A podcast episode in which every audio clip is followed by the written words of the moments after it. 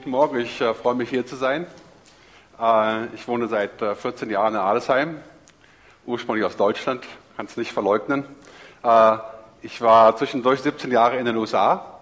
Also wenn ich zu, zu, schnell rede oder englische Ausdrücke benutze, das ist mein Hintergrund in Amerika.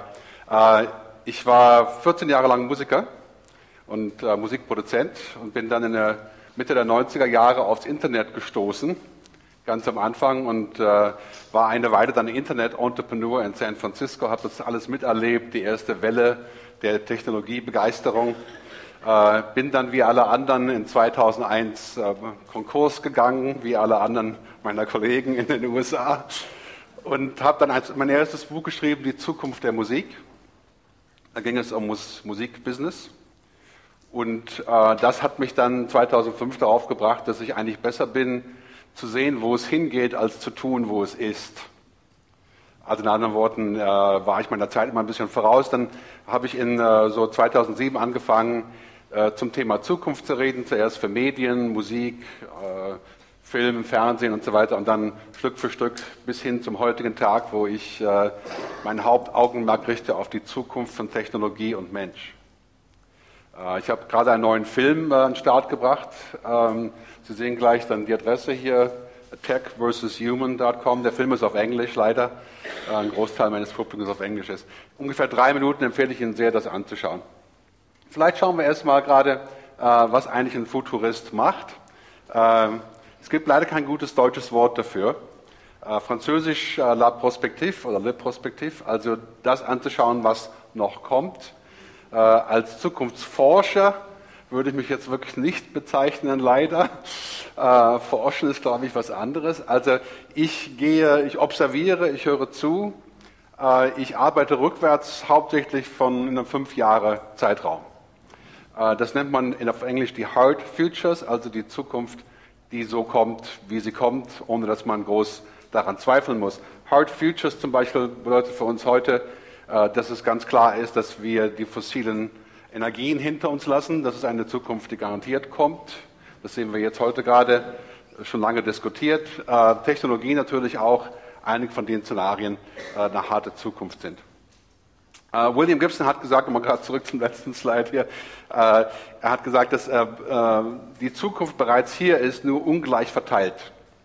Und ich glaube, das werden wir heute auch hier sehen. Wahrscheinlich werden einige von den Dingen, die ich Ihnen zeige, relativ schockierend sein. Das ist dann der sogenannte Future Shock. Das ist normal, aber ich werde Ihnen hoffentlich auch ein paar Dinge sagen können, die ja, die Zukunft betreffen. Wenn Sie ein Filmfan sind, äh, sollten Sie heute zum, Techno zum Thema Technologie und Mensch äh, alles das vergessen, was aus Hollywood kommt, äh, weil wir da natürlich nur die, die unterste Stufe von Themen sehen, zum Beispiel Roboter werden die, die Menschheit übernehmen und so weiter und so fort. Äh, das sollten wir hinter uns lassen in der Diskussion über was Mensch und Zukunft in der Zukunft äh, bedeutet. Also heute äh, eigentlich zwei Richtungen. Die eine ist Pain, also eine Art von Schock, vielleicht auch, wo Sie erkennen, dass wir vielleicht eine Zukunft sehen, die uns dramatisch herausfordert. Ähm, das ist, glaube ich, relativ sicher, wenn Sie sich umschauen und wenn Sie Kinder haben, wissen Sie, wie das funktioniert. Ja. Die Dinge, die heute möglich sind, die sind teilweise wirklich wie aus einem Science-Fiction-Roman. Ich habe eine App auf meinem mobilen, auf meinem Smartphone, die heißt Say Hi. Mit dieser App kann ich live in, äh, in 34 Sprachen reden. Die kostet zwei Dollar, aber ich war vor sechs Wochen in Japan. Ich habe eine halbe Stunde mit dem Sushi-Chef geredet. Ich auf Deutsch, nicht Schweizerdeutsch, sondern einfach auf Deutsch. Das wäre eine Herausforderung, glaube ich. Und er auf Japanisch. Also ich reingesprochen, übersetzt, er reingesprochen, mir übersetzt. Ja? Wie aus Science Fiction. Die Dinge werden jetzt wahr. Äh, medizinisch gesehen wissen Sie natürlich, dass Dinge jetzt wahr wären, die wir vielleicht lieber nicht hätten, dass sie wahr werden könnten oder sollten. Da reden wir dann nachher drüber. Äh, dort passieren viele Dinge, Dinge, die auf einmal ethischen Zusammenhang erzeugen. Äh, zum Beispiel die Fragen, wer was und wie machen sollte und dürfte. Äh, die Frage stellt sich bei künstlicher Intelligenz. Maschinen, die denken können. Sie denken, das ist noch weit weg, ist es nicht. Wenn Sie ein Handy haben, ein Smartphone, diese Maschine denkt. Da ist Artificial, künstliche Intelligenz im System enthalten. Ich zeige Ihnen gleich ein paar Beispiele. Die sogenannte digitale Transformation ist eigentlich einer meiner Hauptthemen. Äh, digitale Transformation heißt, dass alles das, was wir früher analog und offline und real life gemacht haben, auf einmal digital wird. Äh, denken Sie nur darüber nach, was mit Musik passiert ist. Ja, ich selber war früher Musiker und habe CDs verkauft. Wenn Sie heute eine, äh, Ihren Kindern eine CD schenken zu Weihnachten, dann rufen die einen Therapeuten an. Ja? Also das ist eine Geldverschwendung ohne sondersgleichen. Ja? CDs, DVDs, Bücher. Ja? Ich habe eine riesen äh, Library zu Hause von wirklichen Büchern. Einige, fünf habe ich auch selber geschrieben. Äh, und das finde ich toll. Aber wenn dann Leute kommen, so um die 25, 30, sagen, was soll das? Ja? Kann man doch alles digital machen. Das heißt, diese äh, Transformation findet jetzt überall statt vor allen Dingen bei den sogenannten Millennials, also das ist auf Deutsch, glaube ich, Generation Y, ist auch nicht Deutsch, aber die so um die 30 sind, ja? also die um die Jahrtausendwende geboren sind. Ja? Das sind Leute, die auf einmal sagen, Technologie ist total normal, aber die auch vorsichtig sind. Äh, schlimmer sind die Digital Natives. Ja? Das sind die, die mit Technologie quasi Kids, als Kids aufgewachsen sind, die jetzt ungefähr 12, 13, 14 sind. Das ist unsere Zukunft. In der Zukunft werden, äh, in fünf Jahren werden die Millennials, die jetzt um die 30 sind, fast 50 Prozent der Arbeitsplätze haben weltweit und in zehn Jahren 75 Prozent. Das heißt, die werden bestimmen, wie wir vorgehen, was möglich ist und was nicht möglich ist. Ein wichtiger Begriff hierbei ist äh, das äh, Exponentielle. Äh, Technologie bewegt sich im Rahmen von exponentiellen Gesetzen. Sie kennen vielleicht Moore's Law. Moore's Law besagt, alle 18 äh, bis, 24, bis 22 Monate verdoppelt sich die Kraft der Technologie. Das heißt, lange Zeit ist nicht viel passiert, das sehen Sie hier unten links in der Kurve. Ja? Also wenn Sie 0,001 verdoppeln, haben Sie immer noch nicht viel. Aber wir sind jetzt an dem Punkt, wo wir sagen können, wir sind hier an dem Take-off-Punkt, einem Scheitelpunkt von Technologie. Zum Beispiel das papierlose Büro, das kennen Sie ja alles, ja? diese Idee des papierlosen Büros seit 15 Jahren diskutiert. Jetzt passiert es. Hat nur länger gedauert. Die Idee von selbstfahrenden Autos, die immer in den Medien auftaucht jetzt, ja, die fängt jetzt an, wirklich möglich zu werden. Das sind Dinge, die wir früher gesagt haben, das wird niemals passieren, weil es geht alles gar nicht. Ja. Und jetzt auf einmal kommt jede Woche äh, neue Nachricht über, wie exponentiell Technologie unser Leben verändert. Und damit müssen wir rechnen.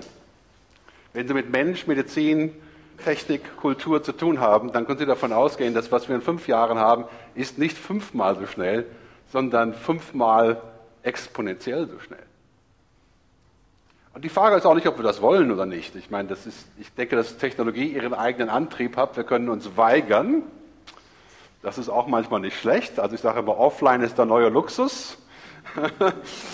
Das ist sicherlich gut, wenn wir uns weigern, in die Berge gehen und ausschalten und so, das ist toll, aber unser Leben grundsätzlich kann nicht außerhalb von Technologie stattfinden. Ähm, das können Sie äh, tun, wenn Sie sehr reich sind oder armisch äh, vielleicht. Äh, aber ich glaube, da wird es sehr schwierig für uns auch zu existieren außerhalb von diesem technologischen Rahmen.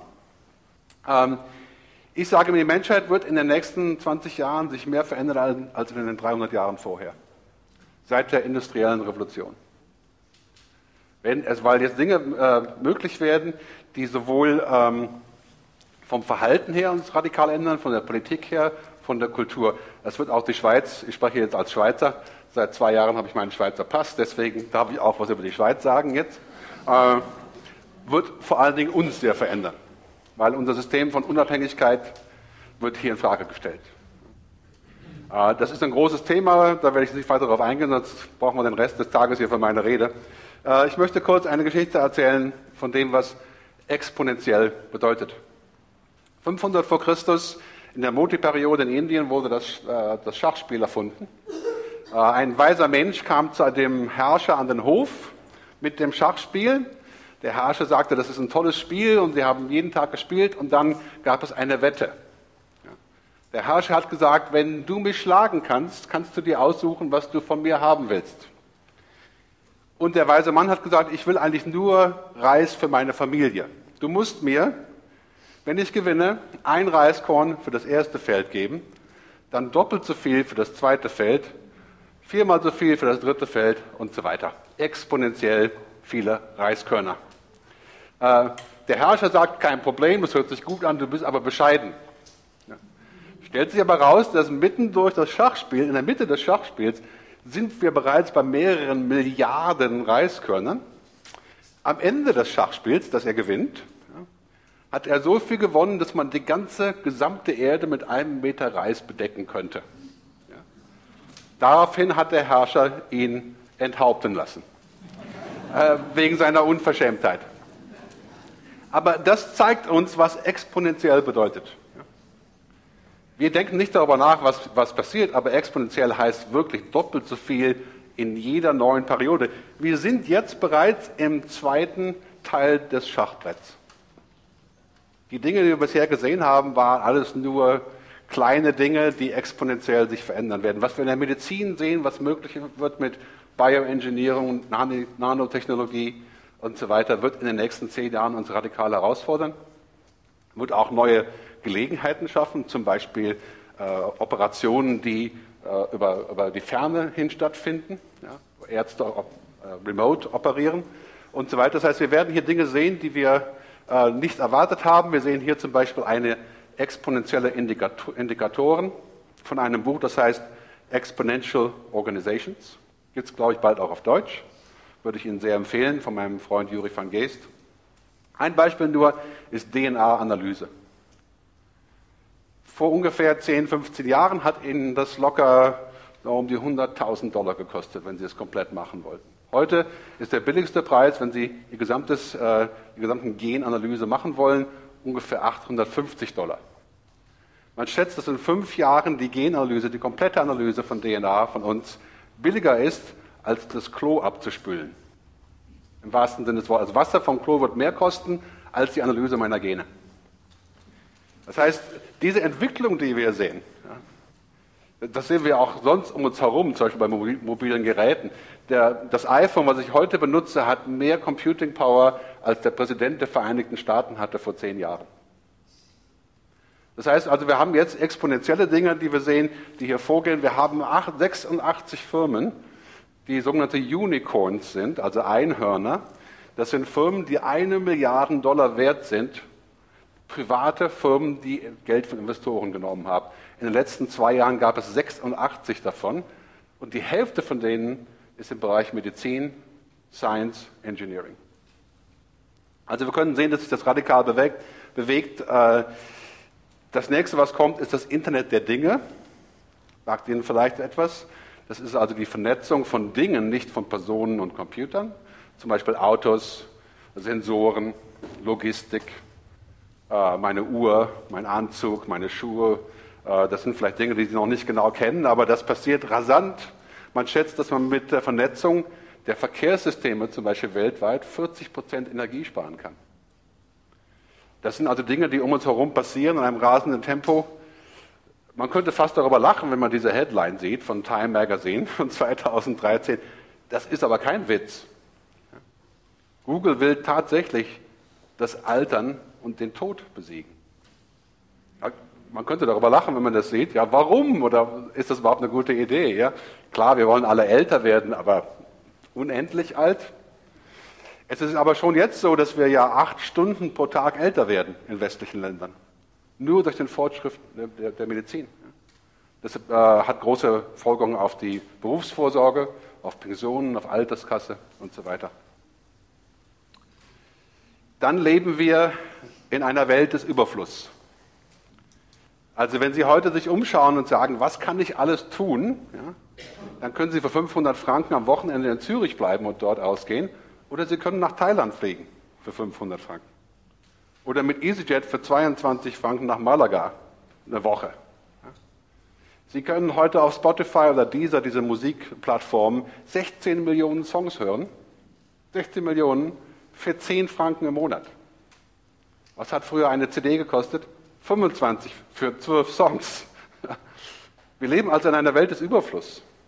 Und das wird auch noch auf andere Dinge jetzt äh, Einfluss finden. Der, in gewisser Weise kann man schon sagen, dass wir in einer Welt leben, wo es außen zu viel gibt und innen zu wenig.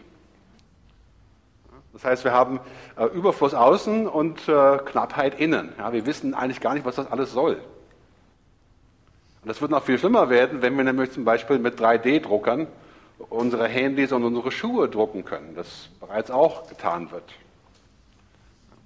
Das heißt, äh, an, an dem Punkt wird materieller Besitz eigentlich überflüssig, weil es ist überall da. Deswegen habe ich eine Frage an Sie. Woran glauben Sie, wenn Sie an Technik denken? Falls Sie religiös sind, bitte ich hier um Verzeihung. Aber das ist ein sehr interessantes Bild, weil der Hauptstrom momentan in den so Leuten zwischen, sagen wir mal, 20 und 40 ist an Technologie zu glauben. Wenn Sie Kids fragen heute, so zwischen, sagen wir, 12 und 20, die auf Facebook sind, Sie wissen, was Facebook ist. das war jetzt nur eine Seitenbemerkung, aber, aber weil Sie so geschaut haben, so nach Aber wenn Sie Kids fragen, die auf Facebook sind, dann, äh, und wenn Sie fragen, wer ist dein bester Freund? 40 Prozent der Kids sagen, mein mobiles Gerät ist mein bester Freund. Das ist traurig. Aber natürlich auch verständlich in gewisser Weise, ja, weil es immer da ist. Ich habe ein kurzes Video hier von IBM, die diese Frage von Technologiegläubigkeit gut darlegt. Spielen wir das mal ab. All of the problems of the world could be settled easily if men were only willing to think all of the problems of the world, all of the inefficiencies, complexity, bad information, bad decisions. Could be settled easily. All of the opportunities could be realized if we were only willing to see patterns in data that we could never see before. Put analytics in our hands. Reinvent businesses in the cloud. Fight cybercrime with math. Design a machine that thinks like we do. If we were only willing to use data and science and curiosity to track epidemics, clear traffic. Sie sehen den Punkt, Sie können es auf YouTube sehen, ja. We can solve all the problems by using technology. Das war oder ist die Antwort von IBM. Äh, wir haben Terrorismusprobleme, wir haben soziale Probleme, wir benutzen Technologie, um das zu lösen. Und natürlich können wir dabei auch gut Geld verdienen. Die Frage ist grundsätzlich, was passiert eigentlich hier in einer Welt von Technologie? Wir haben hier einen, einen Graph von einem Freund von mir, Peter Diamandis, der äh, Zahlen zusammenbringt und sagt, äh, mit diesem Graph kann ich beweisen, dass seit dem Anfang des Internets weniger Kriege stattgefunden haben. Er bringt also verschiedene Fakten zusammen, das können Sie hier eindeutig als Beweis sehen natürlich. Ja. Seit dem Internet gibt es weniger Krieg. Glauben Sie das? Ja. Also was wir hier sehen können, okay, wenn die Daten gefoltert werden, können Sie alles beweisen. Das ist die sogenannte California Ideology. Ich habe 17 Jahre dort gelebt. Ja. Alles kann mit Technik gelöst werden, alles kann, was Geld verdient, ist gut. Wenn wir nur Technik anwenden, werden wir happy. Ähm, das ist ein Thema, was wir insgesamt, ich nenne das den digitalen Reduktionismus. Sie kennen die Ente von Descartes, beziehungsweise von Vaupassant. Äh, das, die ganze Idee von Descartes, dass äh, Tiere oder auch Menschen vielleicht ein Automaton sein könnten oder ähnlich funktionieren wie ein Automaton. Diese Idee ist in der Technik weit verbreitet. Grundsätzlich ist es so, dass ein Mensch eine unperfekte Software ist. Oder eine Wetware, sagt man dazu. Also wir brauchen ein Software-Update, damit wir da noch hineinpassen. Äh, in vielerlei Hinsicht könnte man sagen, dass viele Technologiefirmen es lieber hätten, wenn wir auch Maschinen wären. Dann wäre es insgesamt einfacher. Das ist der Titel eines Buches, eines bekannten Buches, die tatsächlich sagt, mit der Technologie How the Internet and Technology will end ignorance, disease, poverty, hunger, war. Alles, im Endeffekt alles. Ähm, das sind Themen, wo wir sagen, okay, was hier natürlich das Problem ist, ganz klar, ist Ethik, Maßstäbe, Werte, ganz zu schweigen von Religion jetzt.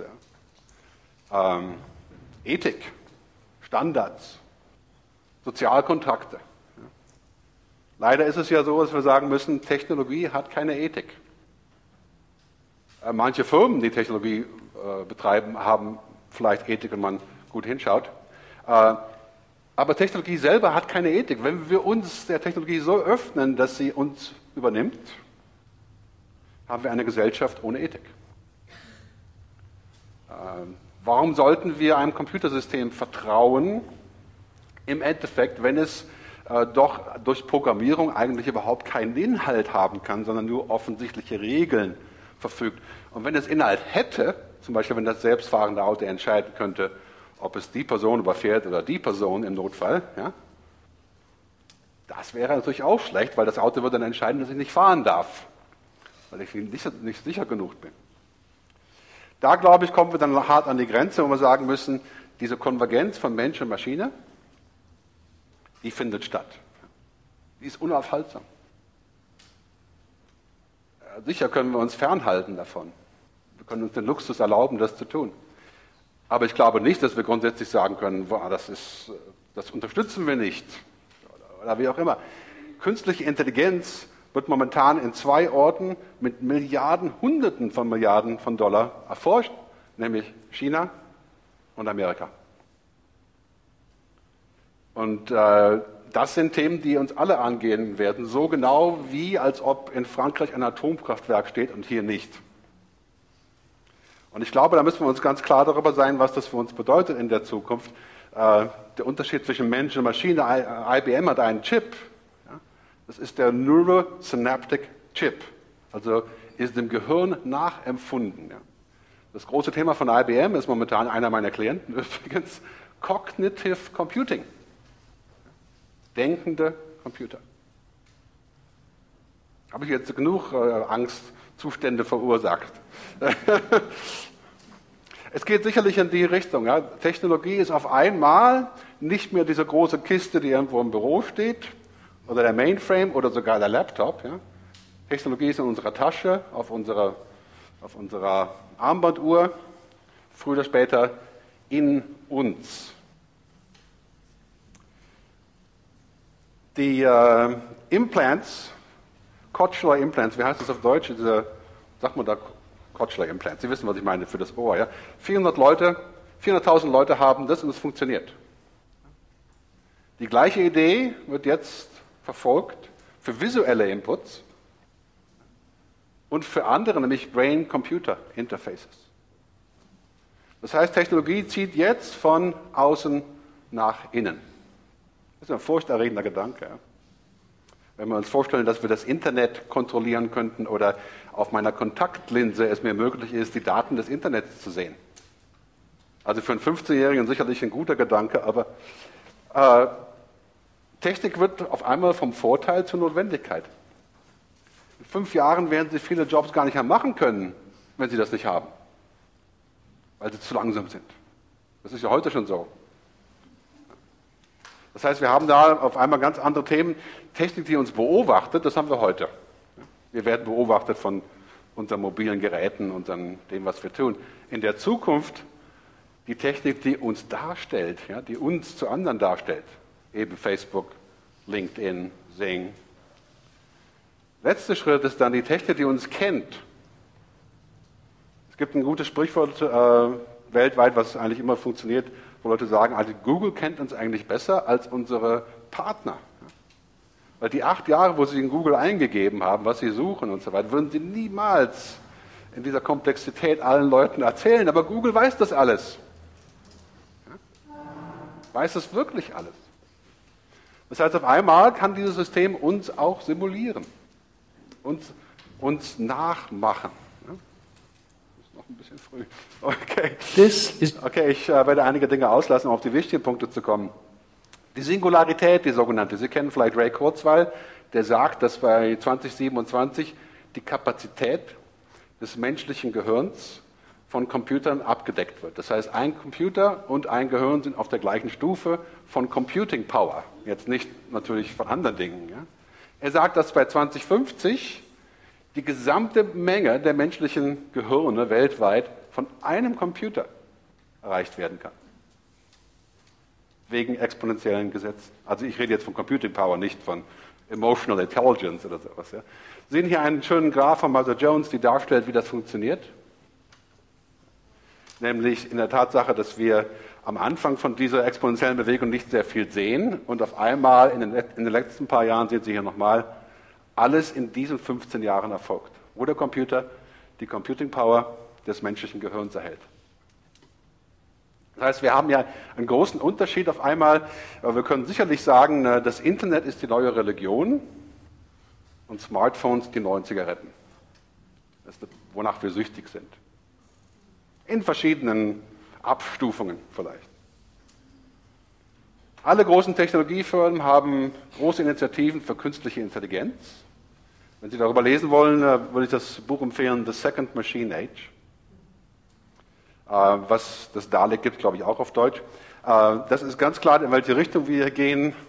Kochler Implant und dann die Software von Mark Zuckerberg, dem Gründer von Facebook.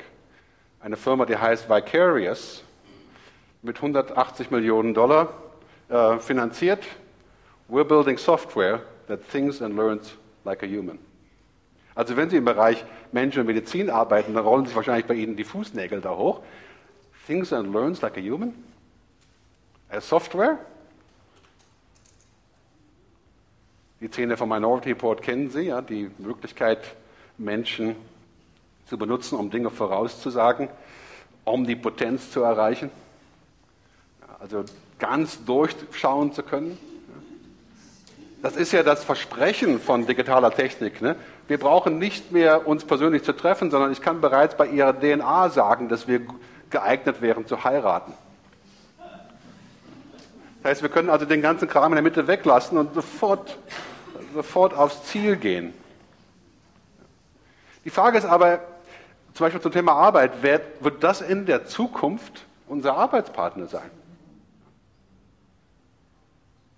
Also IBM, Watson zieht in die Kliniken ein jetzt. Dieses System erlaubt dem Arzt einen Computer neben sich herzuziehen als Roboter. Der ist noch ziemlich teuer, aber der wird billiger der die gesamte Datenbank von über 800 Millionen Fällen in sich drin hat, die er vor Ort abgleichen kann. Und zwar einfach mit, mit Gesten oder mit Reden, ne? nicht mit Eintippen und so. Das wird unser Leben radikal verändern. Also wir sehen hier ganz klar, IBM hat eine Rieseninitiative genau in ihrem Bereich, im Bereich Mensch, Medizin, äh, um eben auch Menschen zu ersetzen. Also der Gedanke ist, dass wir externe Gehirne haben. Sozusagen, um effizient sein zu können. Und Gehirne vernetzen. Und natürlich ist unsere Realität, ja, dass das ist eine ganz andere Stufe von Leben. Also der Algorithmus drückt ja nur einen ganz kleinen Teil von unserer Realität aus. Wenn wir uns in Person sehen, brauchen wir vier bis fünf Sekunden, um einen Eindruck voneinander zu kriegen, und zwar einen kompletten Eindruck. Also alles, was zwischen uns passiert, wenn wir uns treffen. Wenn ich auf Ihr LinkedIn-Profil gehe oder Facebook, dann kriege ich eine ganz kleine Schicht von diesem Eindruck. Das heißt, da entsteht noch ein großer Unterschied noch. Und wir müssen aufpassen, dass wir da mit Technik nicht zu sehr verfallen in das, was Sie als Maschinendenken bezeichnen. Machine Thinking. Und das, glaube ich, sehen wir jetzt eigentlich überall. Früher war es das Fernsehen, was uns äh, quasi hineingelullt hat. Äh, und heute sind es die mobilen Geräte. Fragt sich, was schlimmer ist. Vielleicht ist das gleiche Ziel da. Äh, und dann eben auch die Ablenkungen, die wir erfahren. Wir können die schönsten Dinge sehen, wir sind gerade woanders beschäftigt. Und das ist kein Ausnahmefall.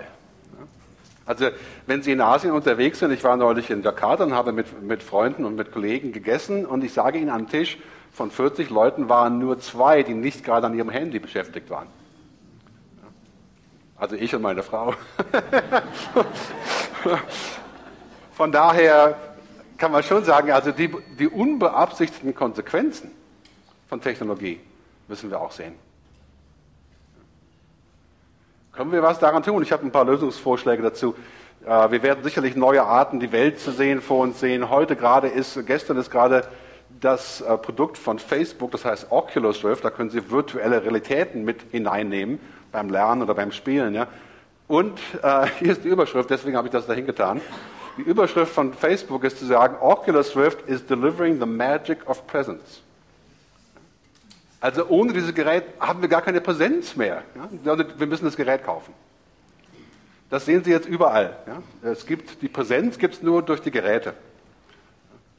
Das lasse ich auch weg, weil wir noch ein bisschen Zeit haben. Die Frage ist natürlich auch jetzt, in dieser Welt, ja, die so viele Dinge enthält, die uns, die uns wirklich äh, begeistern können, wenn Sie Technologie mögen, dann ist auch die Frage, wer sieht uns dort? Denn alles, was wir sehen können, kann man uns auch sehen. Wenn Sie ein Smart TV haben zu Hause, wo Sie quasi aufs Internet können in Ihrem Fernseher, was die meisten Fernseher, können Sie dort auch gesehen werden, weil Sie sind eingeloggt und Sie haben eine Kamera. Es geht in beide Richtungen. Dann ist die Frage mit Privatsphäre, die auch damit zusammenhängt. Natürlich die große Frage, inwieweit das alles, was wir tun, einen gigantischen Apparatus äh, erzeugt, der uns nackt macht, quasi virtuell nackt, und zwar immer mehr. Ja. Was können wir daran tun oder ist das einfach normal? Ja. In dieser Welt, wo wir äh, beherrscht werden von mobilen Geräten, wie Sie in diesem Cartoon sehen, wir denken, das ist so, aber eigentlich ist es so, der Handy sagt, bitte mehr Power, Internet, ich brauche das, ähm, sicherlich ist es so, dass Technologie und exponentielle äh, Technologie eine Art von Himmelhölle ist. Das ist ein wichtiger Punkt. Es ist nicht nur Hölle und nicht, also klar können Sie das so sehen, aber es ist nicht nur Himmel. Und wir müssen entscheiden, wie wir damit umgehen, um die Himmelhölle einzugrenzen oder auch nicht. Zum Beispiel stellt sich die Frage, es gibt eine Studie von Oxford, die besagt, dass zwischen 40 und 60 Prozent aller Arbeitsplätze von Robotern und Software ersetzt werden in den nächsten 15 Jahren. Buchhalter, Checkout im Supermarkt, Finanzberater, Lastwagenfahrer, Zugfahrer, Pilot. Werden das in der Zukunft unsere neuen Finanzberater? Was bedeutet das für uns? Das ist ganz sicherlich so, dass wir in der Zukunft, wenn wir jetzt 20 Jahre vorausschauen, durch Technologie wahnsinnig viel Zeit gewinnen, dass wir weniger arbeiten werden und dass wir wahrscheinlich deswegen eine, ein Minimum-Einkommen brauchen. Das möchte ich mal so ruhen lassen, weil es ist ein großes Thema. Ja? Aber kurz zum Abschluss. Was bedeutet das jetzt und was sollten wir tun? Außer jetzt äh, vor Angst, äh, äh uns zu verkriechen und zu sagen, nie wieder das Internet. Ja? Erstmal sollten wir den Unterschied feiern die digitale Realität, was wir digital sehen können, ist meines Erachtens, je nachdem wie gut es ist, zwischen 3 und 10 Prozent der wirklichen Realität. Wenn Sie auf TripAdvisor ein Restaurant nachsehen, wissen Sie das. Manchmal ist es wirklich total gut und manchmal ist es total daneben, aber die Realität ist einfach nur Daten. wenn Sie vor dem Restaurant stehen, brauchen Sie zwei Sekunden, um zu sagen, da niemals dort hineingehen. Aber auf dem Internet ist nicht schlecht, drei bis zehn Prozent ist gut, aber 300 Prozent Realität, wenn sie wirklich da sind. Das ist Burning Man hier. Da oben rechts bin ich. Nein, das ist. Aber das ist Burning Man, das Festival, das kennen Sie vielleicht. Wenn Sie dort nur zwei Stunden sind, haben Sie mehr erfahren als in 50 Jahren auf dem Internet. Ja? Also da geht es um die Erfahrung. Wir müssen den Unterschied feiern, aber es das heißt nicht, dass wir das andere loslassen können oder sollten. Das sind einfach nur kleine Teile von unserer Realität, die wir zusammenbringen müssen. Eine bewusste Wahl treffen. Öfters. Zum Beispiel zu sagen, okay, geht es um Mindful mit zwei L, ja, also ein voller Kopf, ja, oder Mindful mit einem L. Manchmal geht es darum, mindful zu sein mit zwei L, also viel zu absorbieren und im Fluss mitzuschwimmen. Und manchmal geht es darum, genau das Gegenteil zu tun nämlich disconnected zu sein. Sie können die Slides nachher bei mir runterladen, dann können Sie auch die Bilder. Sage ich Ihnen gleich, wie das geht. Wir sollten uns dagegen wehren, dass der Mensch mehr eine Maschine sein, äh, werden muss, damit er mit der Maschine zusammenpasst. Technologie ist gut, aber wenn der Mensch gezwungen wird, Technologie zu werden, ist es eine Perversion meines Erachtens. Aber trotzdem ist es nicht so, dass wir jetzt ohne Technologie auskommen können. Also wir sind da gezwungen, auch zu gucken, wie das zusammenpasst. Nächster Punkt, das ist der, äh, das ist der Screensaver von meinem, von meinem iPhone. Das habe ich da oben drauf geladen. Also wenn ich das iPhone anmache, sehe ich erst diese Message. Ja? Muss das jetzt wirklich sein? Das können Sie runterladen von meiner Webseite. Ja? Empfehle ich Ihnen sehr. Also äh, jedes Mal, wenn ich dann abends am, mit meinen Kindern am Abendessen sitze und ich bringe mein, das ist die Stoppuhr hier drauf, aber ähm, dann kann ich dann sehen, was ich tun sollte. Oder noch radikaler, das andere ist hier, don't take a picture. Das können Sie auf allen Smartphones installieren. Ist eine gute Erinnerung. Ja? Oder hier zum Beispiel, ja? ein Schild aufhängen, Vacation at Work. Also ich bin, ich bin, meine Arbeit ist der Urlaub jetzt, ja? Sich daran zu erinnern. Das ist ein wichtiger Punkt. Das können wir noch hier in der Schweiz, noch, dort noch für ein Jahr oder zwei. Ähm, Daimler-Benz hat eine Methode entwickelt, wie Leute, die Urlaub haben, ihre E-Mails nicht empfangen können. Also da können Sie zum Beispiel sagen, wenn Sie abends nach Hause gehen, möchten Sie keine E-Mails mehr kriegen können. Das ist eine technische Lösung. Aktive Begrenzung, Self-Limiting, die Entfernung der Optionen. Wenn Sie wandern gehen, nehmen Sie ein Dumbphone mit. Ja? Also einfach so eine, eine Kiste, die gar nichts tut, außer anzurufen. das ist meine Lösung zum Beispiel. Die Singularität ist ein wichtiges Thema, damit komme ich dann gleich zum Ende. Die Singularität, der Punkt, wo der Mensch und Maschine auf gleichem Level Computing Power mäßig sind und künstliche Intelligenz, da denke ich, brauchen wir eine Regulierung. Da müssen wir darüber nachdenken, was das bedeutet, wie gefährlich das sein könnte. Stellen Sie sich vor, wenn, ein, wenn Sie in zehn Jahren Ihre Kinder nicht mehr arbeiten können, weil sie nicht augmentiert sind, weil sie keine Computerintelligenz benutzen, wie jeder andere das tut für 20 Dollar von Google, ein Plugin zu benutzen. Uh, Michio Kaku, der Scientist, sagt dazu ganz klar, uh, we are going to have an Internet-to-Brain Network, eine Vernetzung von, von Gehirn und Internet. Von Gehirn und Internet, nicht von Handy und Internet. Und das ist in der Mache.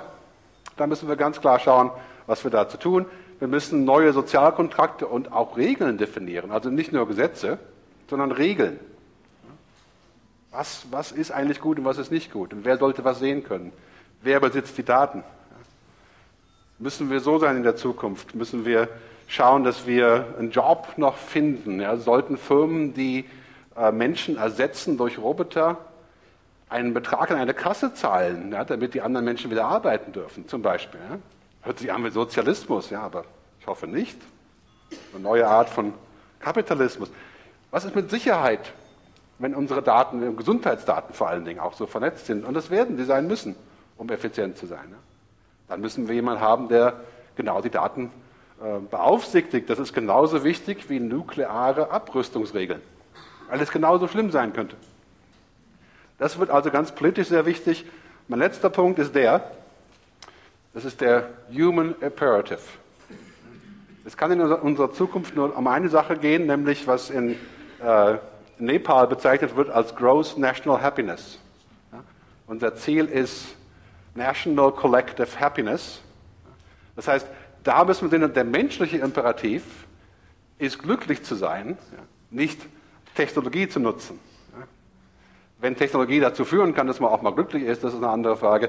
Ein tolles Zitat von äh, Paolo Coelho, der gesagt hat, äh, Glück, glücklich zu sein ist manchmal ein Geschenk, auf Spanisch hier, aber meistens eine Eroberung. Wenn wir in der Zukunft glücklich sein wollen, müssen wir uns das erobern. Vielen Dank und äh, Sie können das runterladen später bei mir. Dankeschön.